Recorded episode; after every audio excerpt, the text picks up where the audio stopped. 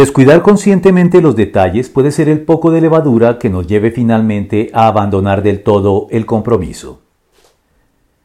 Habiendo señalado ya de variadas formas el simbolismo de la levadura en las escrituras, en particular para designar y denunciar esos puntos ciegos que nos llevan a no prestarle la debida atención a los pecados que nos parecen pequeños por considerar los detalles con poca o ninguna importancia, es oportuno indicar ahora el potencial que estos tienen, no ya solo para desviarnos sutilmente y hacernos perder el rumbo y el foco de nuestro andar con Cristo, o para terminar a la postre contaminándolo todo, sino también la manera en que, como un lastre que se acumula cada vez más sobre nosotros,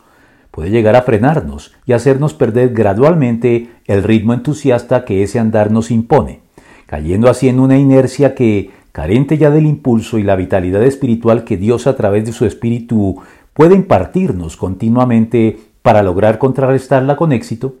nos lleva más temprano que tarde a detenernos y a quedarnos varados en el camino sin lograr avanzar más hacia la meta, resignando nuestro compromiso cristiano que termina diluido en un mar de apatía difícil de revertir. Es significativo que cuando el apóstol Pablo se dirigió a los Gálatas con estas palabras de advertencia recurrentes en sus epístolas, un poco de levadura fermenta toda la masa, Gálatas 5.9,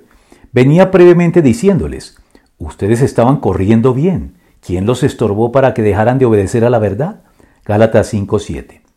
La levadura es pues aquí el estorbo o el obstáculo que nos lleva a abandonar la carrera y nuestro compromiso y la consecuente disposición a la obediencia que debería caracterizarnos.